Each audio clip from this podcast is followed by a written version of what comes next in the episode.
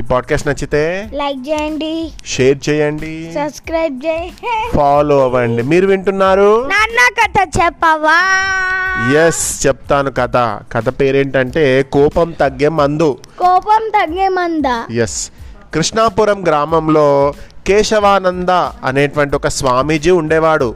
ఓ రోజు ఆయన దగ్గరికి రమణ అనేటువంటి ఒక యువకుడు వచ్చాడు. రాగానే ఆయన కాళ్ళపైన పడి అయ్యా నా కోపం చాలా ఎక్కువ. మాటలు కటువుగా ఉంటున్నాయి దాంతో అందరితోనూ పోట్లాడుతూ ఉన్నాను. ఇంట్లోనే కాదు ఊర్లోనూ నన్ను అందరూ ద్వేషిస్తున్నారు. నేనేం చేయాలి? అని అడిగాడు. అప్పుడు ఆ స్వామీజీ నీ కోపం తగ్గాలంటే నువ్వు మెడలో అసలైనటువంటి ఒక పులి గోరు వేసుకోవాలి.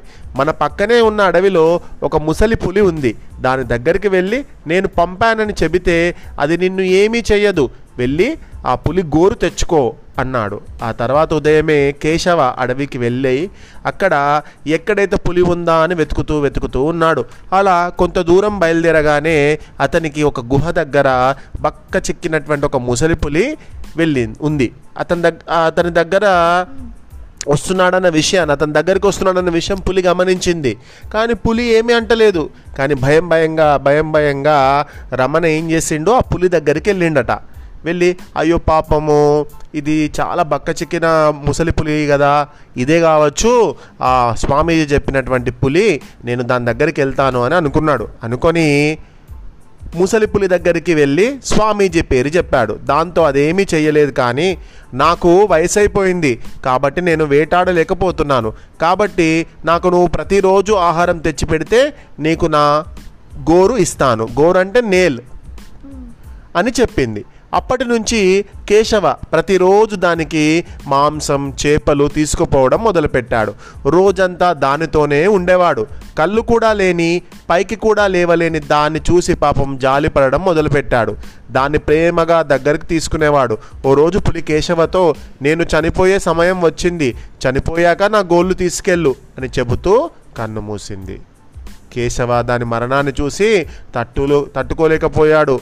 ఎంతో ఫ్రెండ్షిప్ అయిపోయింది ఆ కేశవకు ఉన్న ముసలి పుల్లికి చాలా ఆప్యాయంగా దాన్ని రోజు చూసుకుంటూ ఉండేవాడు ఆ ముసలి పులికి. ఎంతో సహాయం చేసేటట్టు దానికి వేటాడలేకపోతే చనిపోతుంది కదా అది పులి. ఏం తినకపోతే వేటాడలేక చనిపోతుంది కదా. అట్లా అని చెప్పి దాన్ని కొంచెం మాంసము దాని దానికి కొంచెము అన్ని కావాల్సినటువంటివన్నీ తెచ్చిచ్చేవాడు. అలా ప్రేమ ఎఫెక్షనేట్ అయిపోయిండు ఆ పులితోటి. పులి చనిపోయేసరికి తట్టుకోలేకపోయిండు పాపం. కేశవ దాని మరణాన్ని చూసి తట్టుకోలేకపోయాడు. స్వామీజీ దగ్గరకు వచ్చి ఏడుస్తూ ఏడుస్తూ అయ్యో స్వామీజీ మీరు చెప్పినట్టు పులి దగ్గరికి నేను ఇన్ని రోజులు వెళ్ళాను కానీ ఆ పులి అంటే నాకు చాలా ఇష్టం అనిపించింది. పాపం అంత ముసలి పులి చనిపోతూ ఉంటే నాకు చాలా బాధ కలిగింది స్వామీజీ అని ఏడుస్తూ ఉన్నాడట. ఏడ్చేసరికి స్వామీజీ ఏం చేసిండట అంటే నాయనా నువ్వు బాధపడకు ఒక జంతువు చనిపోయిందనే ఇంతలా నువ్వు ఏడుస్తున్నావు కదా అదే సానుభూతిని ప్రేమని నీ చుట్టూ ఉన్న మనుషుల మీద చూపించు కేశవా.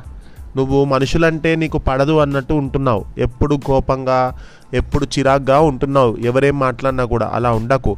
నీకు ఏవే ఏ ఏ విధంగా అయితే నీకు ఆ పులితోటి ఎంత ప్రేమ ఏర్పరచుకున్నావో అలాగే మిగతా వారిపైన కూడా అంత ఎఫెక్షనేట్గా ఉండు. సరేనా?